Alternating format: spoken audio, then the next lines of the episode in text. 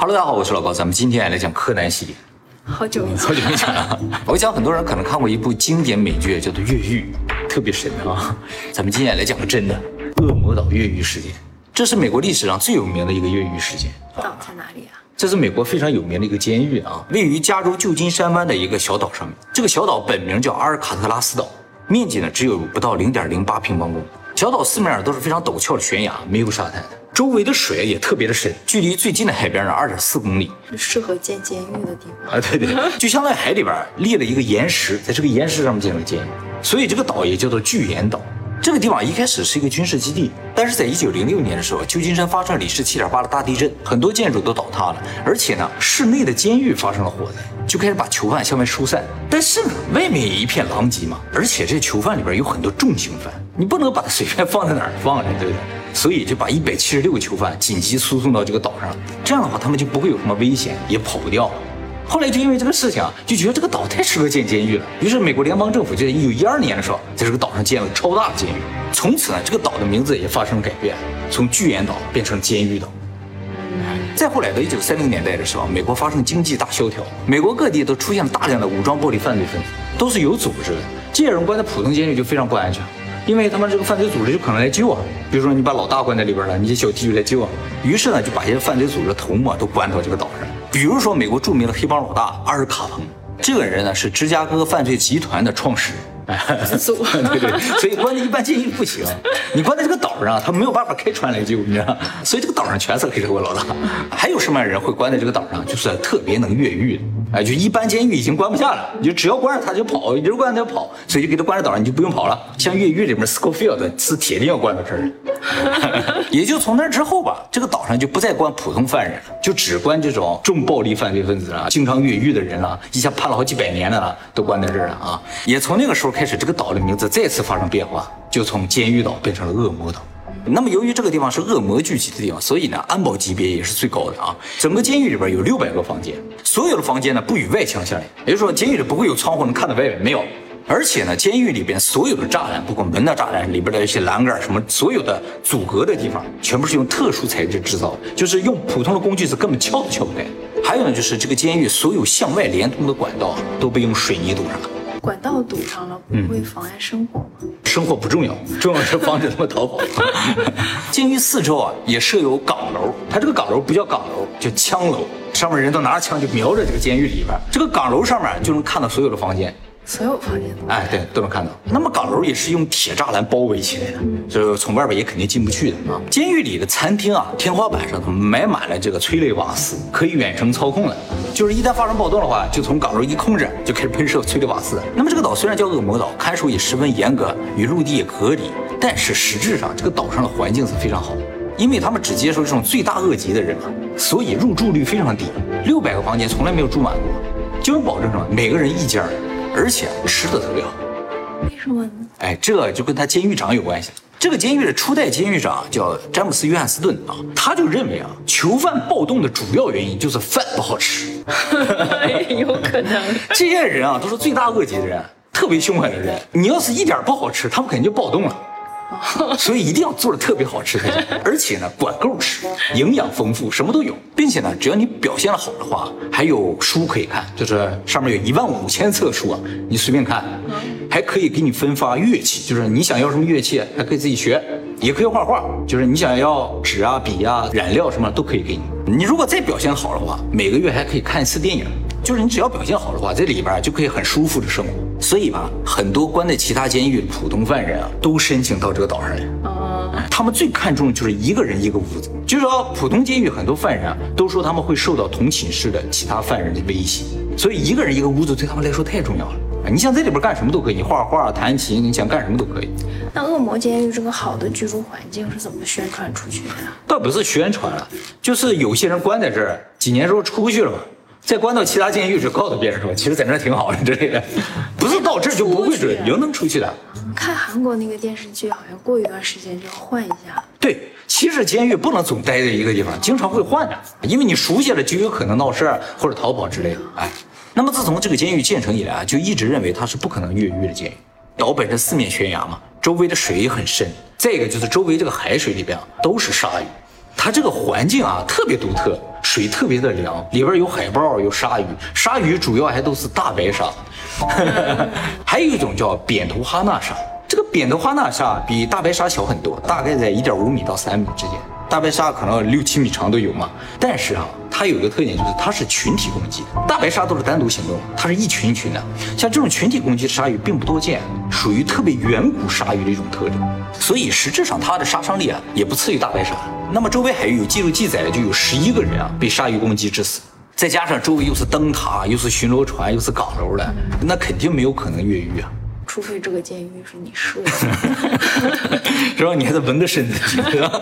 那么事实上，从这个监狱建成以来，到现在已经有三十多个人尝试越狱，也有有，看来并不是那么舒适。反正有些人他就想出去嘛。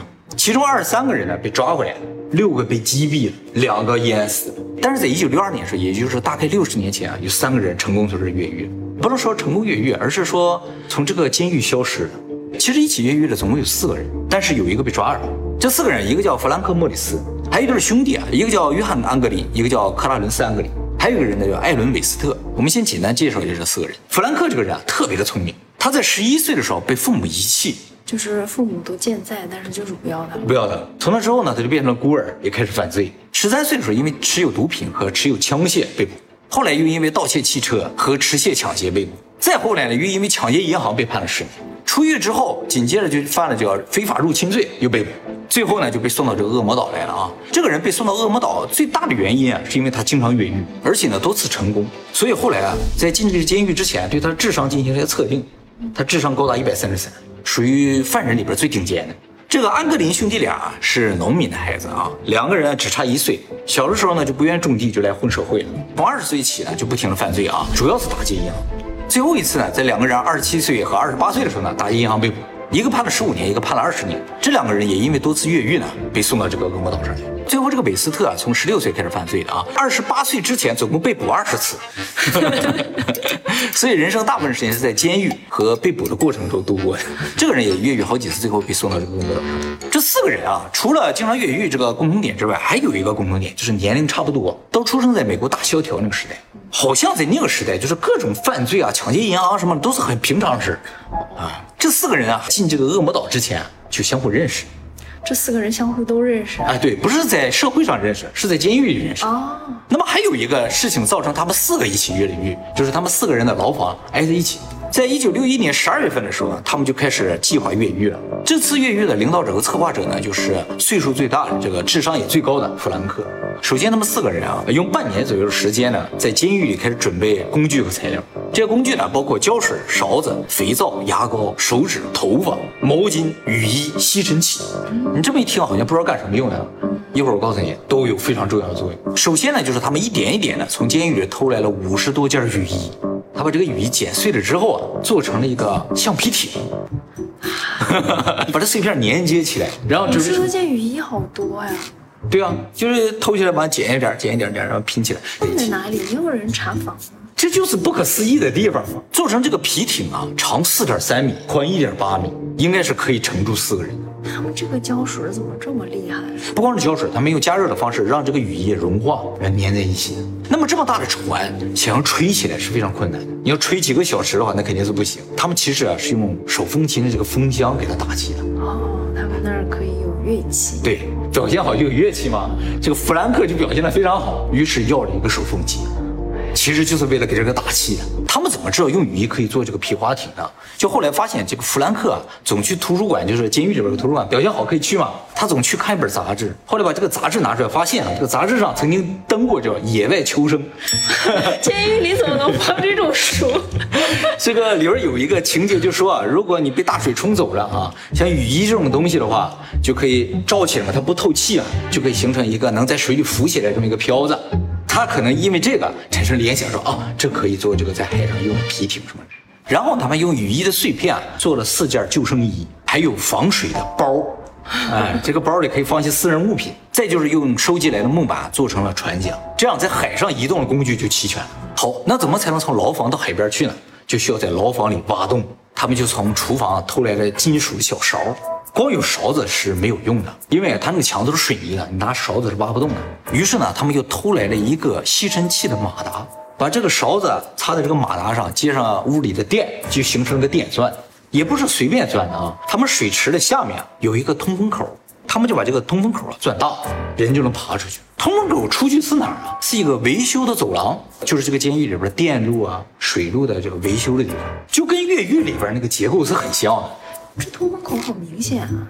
啊不不不，现在已经没有东西了，看很明显。原先住着人的时候，又有床又有东西什么，就挡着看不见。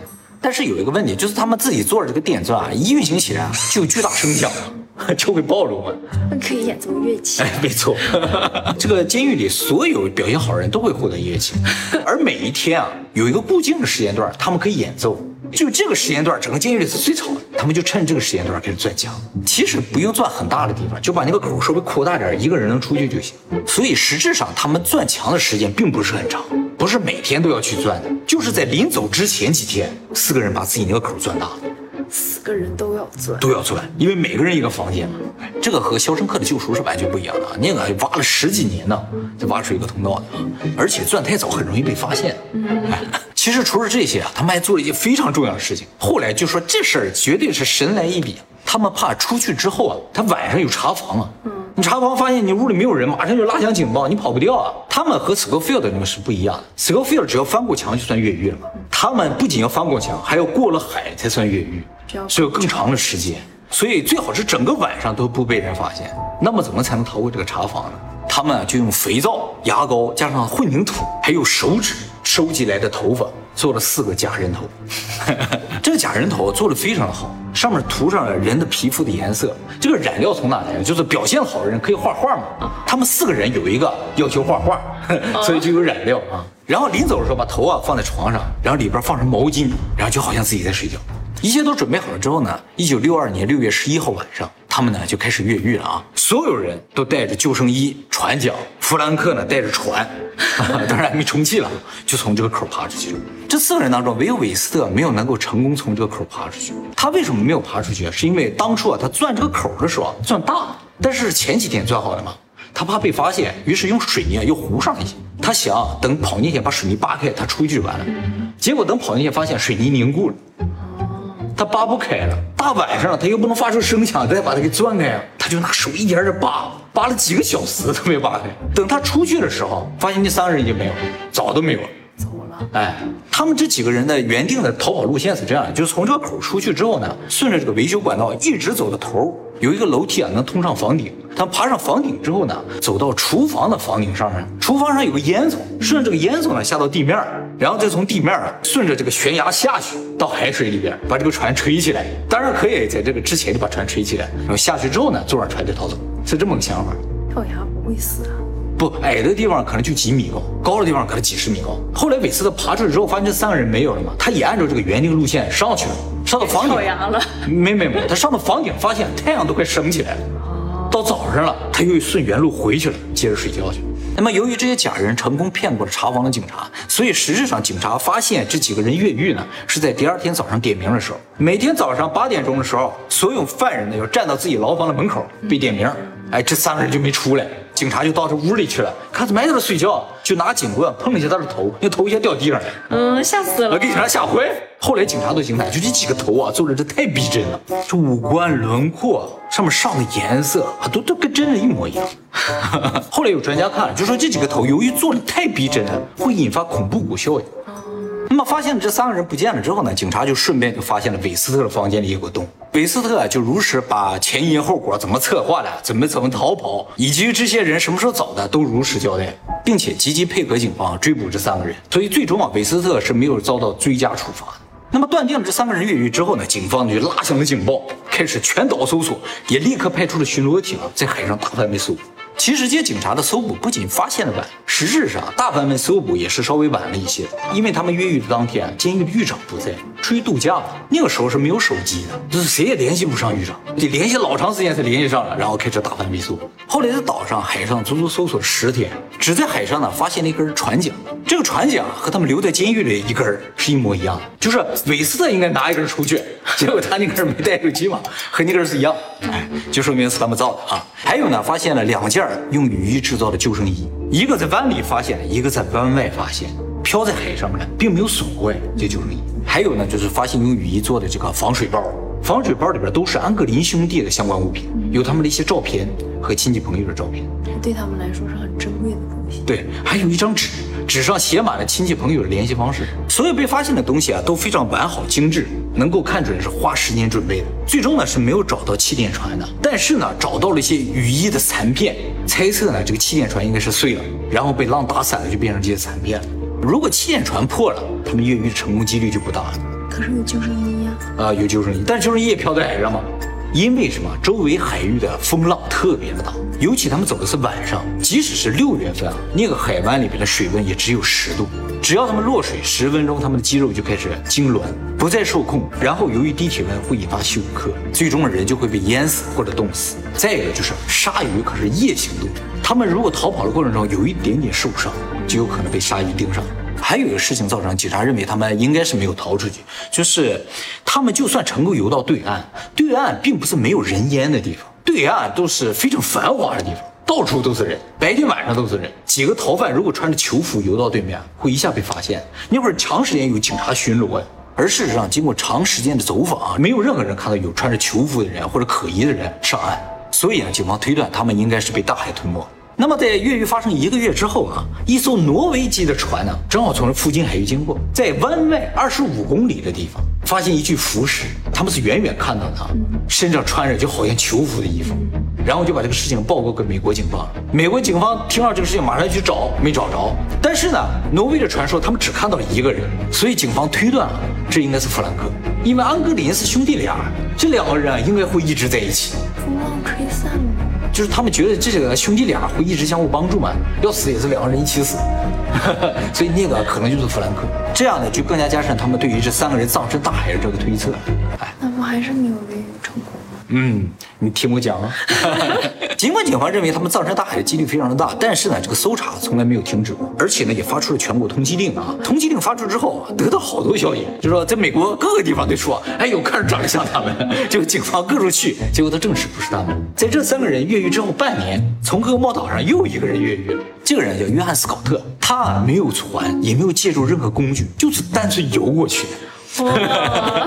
但是啊，抵达对岸的时候，由于低体温症已经休克，不省人事，被路过的一个小男孩发现，马上报告警察说我在海边发现一个死人。警察去看，哇，这是个越狱犯，给抓去，还活着，还活着。他呢是因为抢劫银行被判了三十年。他当初越狱的时候也是俩人一起，还有个叫帕克的，他俩由于表现好，在食堂工作。他俩越狱那天晚上就躲在厨房里边，没回牢房，警察也没发现。然后他俩从厨房到各个地方去，最后边找了个窗户，破着这个窗户出去了，跳了崖开始游泳。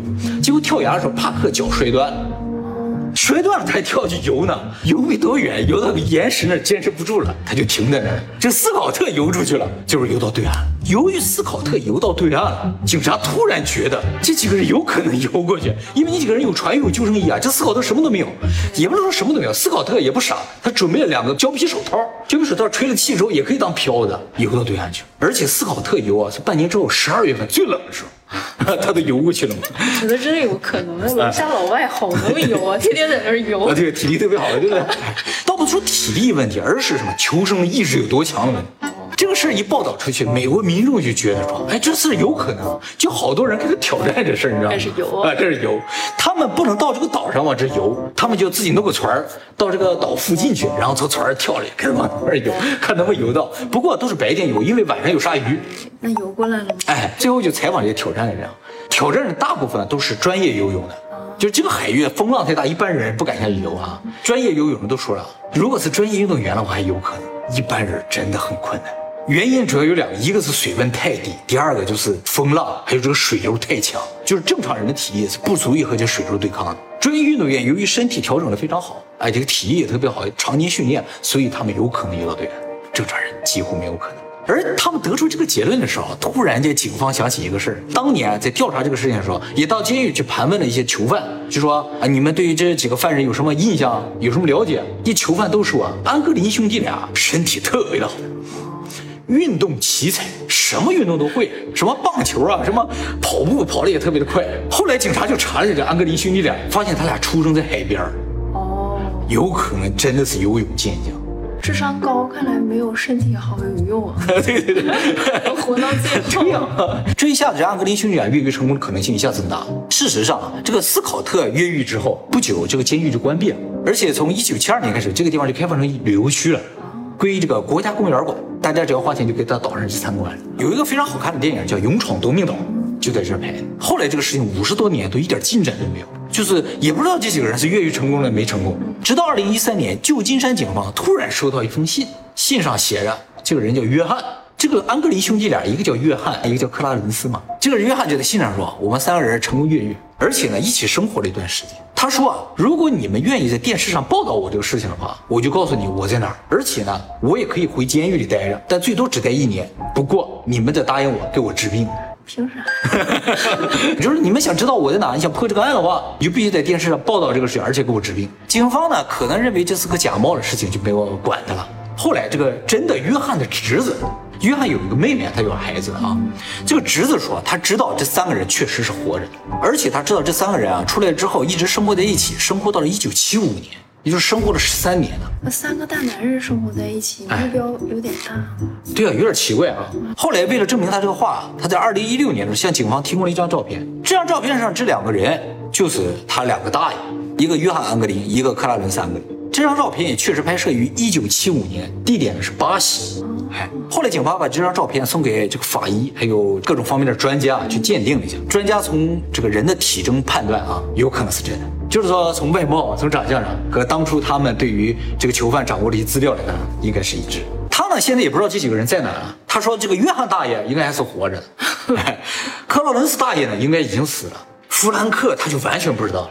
其实这个事情可以完美解释他们为什么后来一直没有被发现，因为他们去了巴西嘛，这辈子都生活在巴西，就没有再回来了。那么他这个侄子的妈，也就是说安格林兄弟俩的这个妹妹啊，也跟警方证实说，他们俩越狱之后三年，每年圣诞节的时候都有给他们的母亲寄送一张贺卡，这张贺卡上没有邮票，但是署名都是安格林兄弟，也就是说他们呢是活下来的。啊，后来警方就是公开了一部分资料，就证实了警方在六几年调查的时候就有怀疑过他们逃往巴西。为什么？因为啊、巴西当时正好遇上就是政变，而且巴西特别大，人特别多嘛。美国那些通缉犯只要逃到巴西，就基本上人间消失，他们只要伪造护照的话就可以跑出去。道布斯说巴西就会接收这些逃犯，只是巴西当时没人管。实质上，不光美国，那个时候世界各地的逃犯都逃往巴西，有从德国人纳粹啊要受审的都逃往巴西。后来有人说，就是在巴西，因为在巴西的美国人是比较少的，是吗？啊，因为巴西那个地方特别穷，巴西人都往美国跑，没有人往巴西跑，尤其政变的时候，你说做正经生意的人都往回跑的，哪有往那里跑的？所以在那时候看到美国人特别的少。而安格林兄弟俩在巴西有人看上过，说在那种地，他俩不是不愿意种地吗？啊，对呀、到那儿去种地去，觉得他们可能还是种地好一点的。那他们在就没有结婚吗？这两个兄弟结婚？嗯，后来就改名换姓了，就不知道他们是谁了。现在警方分析说，他们之所以能够越狱成功啊，有几个条件。第一个呢，就是周密的计划和准备，不仅仅是智商高，而且心灵手巧，做出的船、救生衣、船桨还有假人头都特别好，都有艺术价值。他们有这个精神头，为什么要去犯罪？对，所以怀疑当初在海上发现那些救生衣还有船桨，都是他们故意丢在那儿，让警方觉得船已经沉了，他们死在海里了。可是拿着上岸也很奇怪啊。那倒是，不应该选择丢在对对对，那倒也是，拿个大船上来了。有可能是他们给对他们自己给割破了，可能也是。啊，最重要的就是他那个防水的包，那些照片应该是故意扔在海上。这么重要的东西我都丢下了，应该是死在海里了，因为那个包没有表扔。那么第二个越狱成功的条件就是他们良好的身体状态。在恶魔岛越狱是需要巨大的体力和能量的。但是他们平时吃的好，对每天吃的都特别好，而且都能吃饱，所以啊，储备了大量的能量。再一个就是，又是电影啊，又是书籍啊，又是各种乐器啊，画画都可以，野外被他们野外生 生存都有。这个金狱长还有心情度假呢。就是他是一个特别享受生活，他也希望监狱里人享受生活，不要暴动，暴什么动嘛，是不是？这些好的条件就是他们越狱最大的保障。直到今天，旧金山警方也仍然在追查这几个逃犯。如果活着的话，安格林兄弟应该是九十九十一岁左右，弗兰克呢应该是九十四五岁了。按照美国的法律，要查到什么时候？就是所有罪犯到九十九岁就不再查了。哇，是吧？还有十年左右。其实，在这个岛上吧，狱警也不是那么用心的。你这个监狱肯定管理上有很大的疏漏。我跟你讲啊，以前曾经发生过一次越狱的事儿啊，就是有一个人，他就拿一些破布料的，他在洗衣房工作啊，拿一些破布料拼拼拼，拼了一件狱警的衣服。后来被狱警抓住了，抓住了，狱警还跟他合个影儿，看着有好几个狱警一起照相，其实不是，有一个是自己做的。